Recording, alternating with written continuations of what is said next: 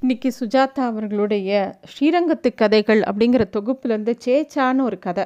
ரொம்ப அழகான ஒரு சுவாரஸ்யமான கதை.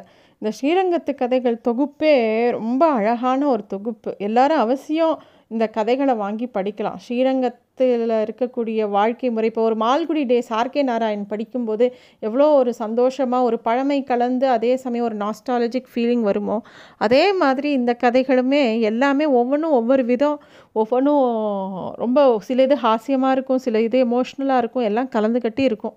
இந்த சேச்சா அப்படிங்கிற கதை எப்படி ஆரம்பிக்கிறதுனா ஆர் சேஷாத்ரிநாதன் என்ற பெயர் எஸ்எஸ்எல்சி புத்தகத்திலும் பாஸ்போர்ட்டிலும் தான் பயன்படுத்தப்பட்டது.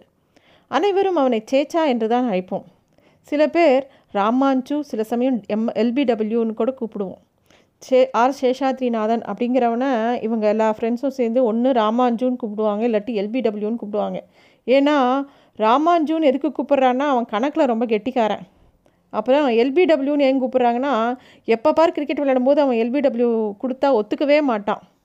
என்னமோ அவனோட வாழ்க்கையும் அந்த பால்ய காலத்தில் அந்த சேச்சாவோடு இருக்கும்போது பார்த்தது அதுக்கப்புறமா தன்னோட வாழ்க்கையில் மூணு தடவை அவர் குறுக்கிட்டதா சுஜாதா அவர்கள் சொல்கிறார் இந்த ஸ்ரீரங்கத்தில் அவங்கெல்லாம் ஒன்றா படித்தாங்க அதாவது இவர் இவர் வந்து சௌ சௌரிராஜ் ஐயங்காரோட செக்ஷன்.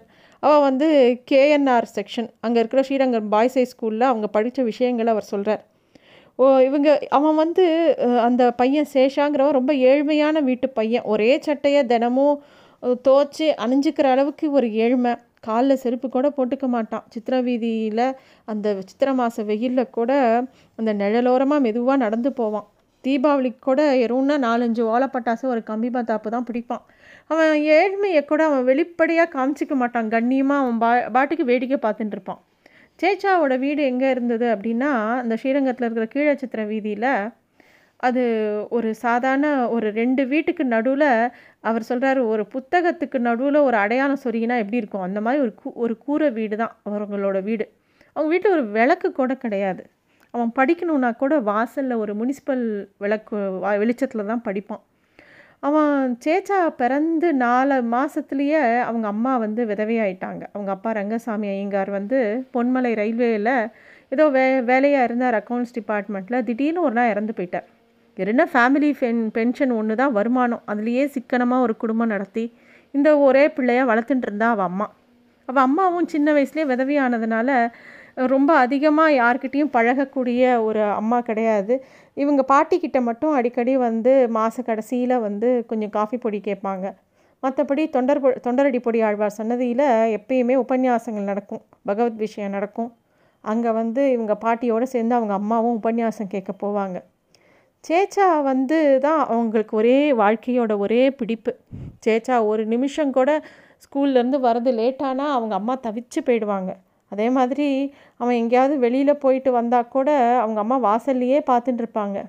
அதே மாதிரி இவரை எப்பயாவது பார்க்கும்போதெல்லாம் நன்னா படிக்கிறியா? அப்படின்னு சொல்லிட்டு ஒரு வார்த்தை கண்டிப்பாக கேட்பாங்க. காலங்காத்தால் எழுந்து காவேரிக்கு போய் குளிச்சுட்டு ஈரப்புடவையோடு வருவாங்க. அடிக்கடி அஞ்சு பத்து இவங்க பாட்டிக்கிட்ட தான் கை மாற்றா வாங்குவாங்க. எப்பயாவது தேவைப்பட்டால் அப்போ சொல்லுவாங்களாம் எனக்கு ஒன்றும் இல்லை மாமி. சேச்சா மட்டும் நன்னா படித்து வந்துட்டானா எனக்கு என்னுடைய கஷ்டம்லாம் தீர்ந்துடும் மாமி அப்படின்னு சொல்லுவாளாம். இவங்க பாட்டியும் சொல்லுவாங்களாம் அவனுக்கு என்னடி அவன் ஏழு ஊருக்கு படிப்பான் அப்படின்னு வரும்போது நன்னா தான் படிக்கிறான். ஆனால் எதிர்த்து எதிர்த்து பேசுகிறான் மாமி. அரிசி உப்புமா நன்னா இல்லைன்னு அன்றைக்கி பாருங்கோ சாப்பிடவே மாட்டேன்ட்டான். தோசை வேணுமா? நான் தோசைக்கு எங்கே போவேன்? உளுந்துக்கும் புழுங்கரிசிக்கும் நான் எங்கே போவேன்? அப்படின்னு சொல்லிவிட்டு நான் உண்டியலுக்குன்னு வச்சுருந்த காசு கோவிலுக்குன்னு வச்சுருந்த காசை எடுத்து கொடுத்து போய் கிருஷ்ணா காஃபேயில் கொஞ்சம் தோசை வாங்கி சாப்பிட்டுக்கோன்னு கொடுத்தேன் மாமி அப்படின்னு சொல்கிறா அவன் அம்மா. அந்த மாதிரி ஒரு ஏழ்மை. ஆனால் சேச்சா வந்து ரொம்ப நன்னா படிக்கிற குழந்த. அவன் ஸ்கூலில் படிக்கும்போதே இருக்கிற எல்லா ஸ்காலர்ஷிப்பும் அவன் வாங்கினான் நன்னா படித்தான் இன்ஃபேக்ட்டு அவங்க ஸ்கூலில் ஆண்டு விழாவில் படிப்பு சம்பந்தமான அத்தனை கோப்பைகளையும் அவன் தான் வாங்கினான். ஆர் சேஷாத்ரி ஆர் சேஷாத்ரின்னு கூப்பிட்டுட்டே இருந்து இருக்கிறது போய் அழுத்து போய் ஓரமாக நில்றா ஸ்டேஜில்.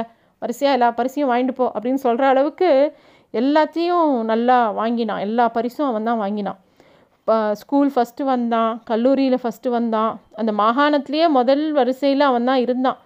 அவன் படித்த படிப்புக்கும் அவன் வாங்கின மார்க்குக்கும் கண்டிப்பாக அவன் ஏதோ டாக்டராகவோ இன்ஜினியராகவோ இல்லை கலெக்டராகவோ தான் ஆவான் அப்படின்னு சொல்லி அவங்க பாட்டி கூட அடிக்கடி சொல்லுவாள் ஆனால் அவன் சேச்சாவோட அம்மா செல்வா அதெல்லாம் வேண்டாம் மாமி. அவன் ஏதோ அவனை வெளியிலலாம் அனுப்புறதா நான் இல்லை.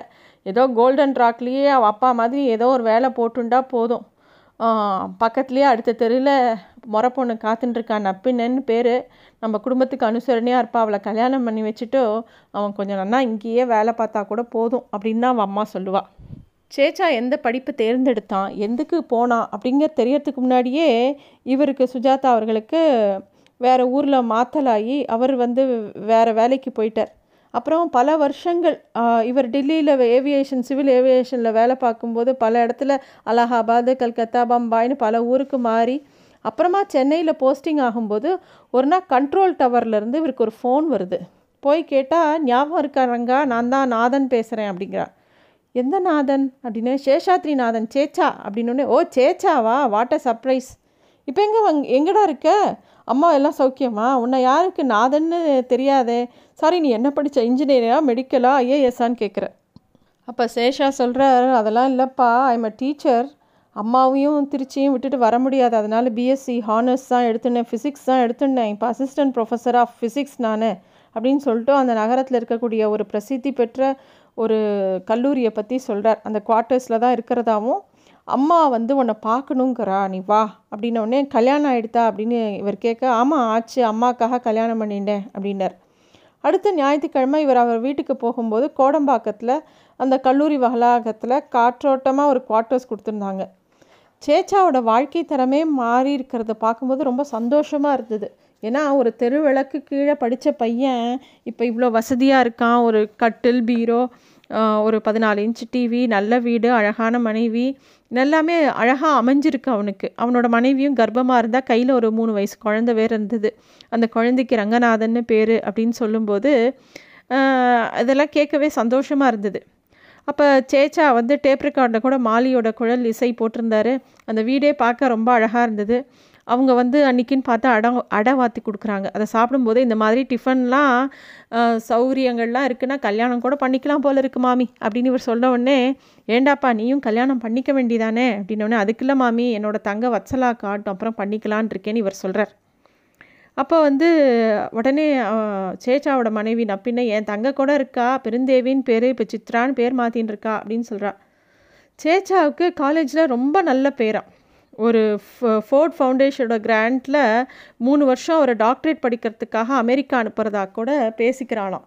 எப்படா போகிற இந்த விஷயத்த அவள் அம்மா சொன்னோன்னே எப்போ போகிறேன்னு இவர் கேட்குறார் எப்படி அம்மாவையும் இவளையும் விட்டுட்டு எப்படி போகிறது அப்படின்னு சேச்சா கேட்கவும் அவள் அம்மா சொல்கிறா அதெல்லாம் நான் பார்த்துக்கிறேன் எனக்கு தைரியம் வந்துடுத்து. போயிட்டு வாடானா கேட்க மாட்டேங்கிறான். நீயாவது சொல்லு. இது எவ்வளோ பெரிய விஷயம். போக வேண்டாமா அப்படின்னோடனே அவரோட சேச்சாவோட மனைவியும் சொல்கிறா இவர் போனால் நன்னா தான் இருக்கும். போயிட்டு வாங்கோ நாங்கள் பார்த்துக்குறோம் என்னோடய தம்பி நச்சும் இருக்கான். அவன் வந்தான்னா அக்கம் பக்கத்தில் எங்களுக்கு அனுசரணையாக இருப்பான். தனியாக இந்த கேம்பஸில் இருக்கிறதுலாம் ஒன்றும் பெரிய கஷ்டமே இல்லை. வருஷம் ஒரு தடவை வேற வரலாமா? அதுக்கு கூட ஃப்ளைட் சார்ஜஸ்லாம் தருவாலாம் இவர் தான் போகவே மாட்டேங்கிறார். அப்படின்னோடனே சேச்சா வந்து அதெல்லாம் பற்றி கவலையே பட்டுக்கல. அவர் அலட்சியமாக சொல்கிறார் அமெரிக்கா போனோன்னா முதல்ல சூட்டெல்லாம் போட்டுக்கணுமாப்பா அதெல்லாம் என்னால் முடியாது வேஷ்டி தான் பழக்கம் அப்படிங்கும்போது நப்பின்னை அவரோட மனைவி சொல்கிறா ஆமாம் கல்யாணத்தில் கூட இவர் சூட்டு தைச்சிக்கல சூட்டு போட்டுக்கல எனக்கு மட்டும் ஆசையாக இருக்காதா? இவர் எப்போ பார் வேஷ்டி தான் காலேஜுக்கு கூட வேஷ்டி தான் கட்டின்னு போகிறார் அப்படின்னு சொல்லும்போது சுஜாதா அவர்கள் சொல்கிறார் அதெல்லாம் அங்கேயும் உனக்கு வேணும்னா வேஷ்டி கட்டிக்கலாம்ப்பா சூட்டு தான் போட்டுக்கணும்னு கட்டாயம்லாம் இல்லை. அப்படின்னும்போது சேச்சாவோட அம்மா சொல்கிறா இருந்தாலும் சின்ன வயசுலேருந்து எனக்கு ஆசைப்பா இவனை சூட்டு போட்டு பார்க்கணுன்னு இவள் அப்பா கல்யாணத்தில் தைச்சது நல்லா அல்பாக்கா சூட்டு. அதை பூச்சி கடிச்சிடுத்து. சின்னவங்களுக்கெலாம் ஆசை இருக்காதா என்ன? இவன் என்னமோ சன்னியாசி மாதிரி இருக்கான். அப்படின்னோடனே சேச்சா வந்து ரொம்ப சிரிச்சுக்கிறார். சேச்சா அமெரிக்கா போனானா என்ன அப்படின்னு தெரியறதுக்கு முன்னாடியே சுஜாதா அவர்களுக்கு திருப்பியும் ஹைதராபாத் பேகம்பேட்டுக்கு மாற்றல் ஆகிடுது நாலஞ்சு மாதம் கடந்து அப்புறம் தான் திரும்பி தான் திருப்பியும் ஏதோ ஒரு விஷயமா சேச்சாவை பற்றி சேச்சாக்கிட்ட பேசலான்னு கல்லூரிக்கு ஃபோன் பண்ணுறார் அப்போ வந்து அவர் அமெரிக்கா போயிட்டதா விஷயம் தெரியறது ஓ சரி அப்போ அவன் ரொம்ப பிரபலமாகிடுவான் அமெரிக்கா போயிட்டான் அப்படின்னு தோன்றுறது இவருக்கு. அடுத்த முறை சேச்சாவோட வாழ்க்கையும் இவரோட வாழ்க்கையும் ஒரு வினோதமான சந்தர்ப்பத்தில் தான் குறுக்கிட்டது. எப்போ அப்படின்னு பார்த்தா மீனம்பாக்கத்தில் சர்வதேச விமான நிலையத்தில் ஏர் இண்டியா நேரடி விமானம் லண்டன் நியூயார்க்லேருந்து வந்துட்டு இருந்தது. அப்போது இவர் ஏடிசி டியூட்டியில் இருக்கார். இவரோட இவரோட மேலதிகாரி யாரோ வரார் அப்படின்ன உடனே அந்த அரைவல் லவுஞ்சுக்கு போகும்போது கேவி அப்படிங்கிறவர் இவரோட பார்த்தார் கேவிங்கிறவர் இவரோட ஃப்ரெண்டு அவரோட சேச்சாவோட மச்சனை நச்சுவும் ஏராளமான கல்லூரி மாணவர்களும் அங்கே இருக்கிறத பார்க்குறார் அப்போ வந்து உனக்கு கஸ்டம்ஸில் யாராவது தெரியுமா? ஏரோட்ரமில் தானே வேலை பார்க்குற அப்படின்னு வேகமாக வந்து இவரோட ஃப்ரெண்டு கேட்டவுடனே ஆமாம் என்ன வேணும்? அப்படின்னோடனே ஒரு கன்சைன்மெண்ட் கிளியர் பண்ணணும். அப்படின்னோடனே இதுதான் நச்சு சேச்சாவோட மச்சின அப்படின்னோடனே ஓ சேச்சா இந்த ஃப்ளைட்டில் வரானா? அப்படின்னு கேட்குற ஆமாம் அப்படின்னு சொல்லும்போது அவரோட கண்கள்லாம் கலங்கி இருக்கிறத இவர் பார்க்குறார் என்ன கேவி? அது ஏதாவது உடம்பு உடம்பு சரியில்லையா? அப்படின்னோடனே இந்த ஃப்ளைட்டில் சேச்சாவோட பாடி வருது.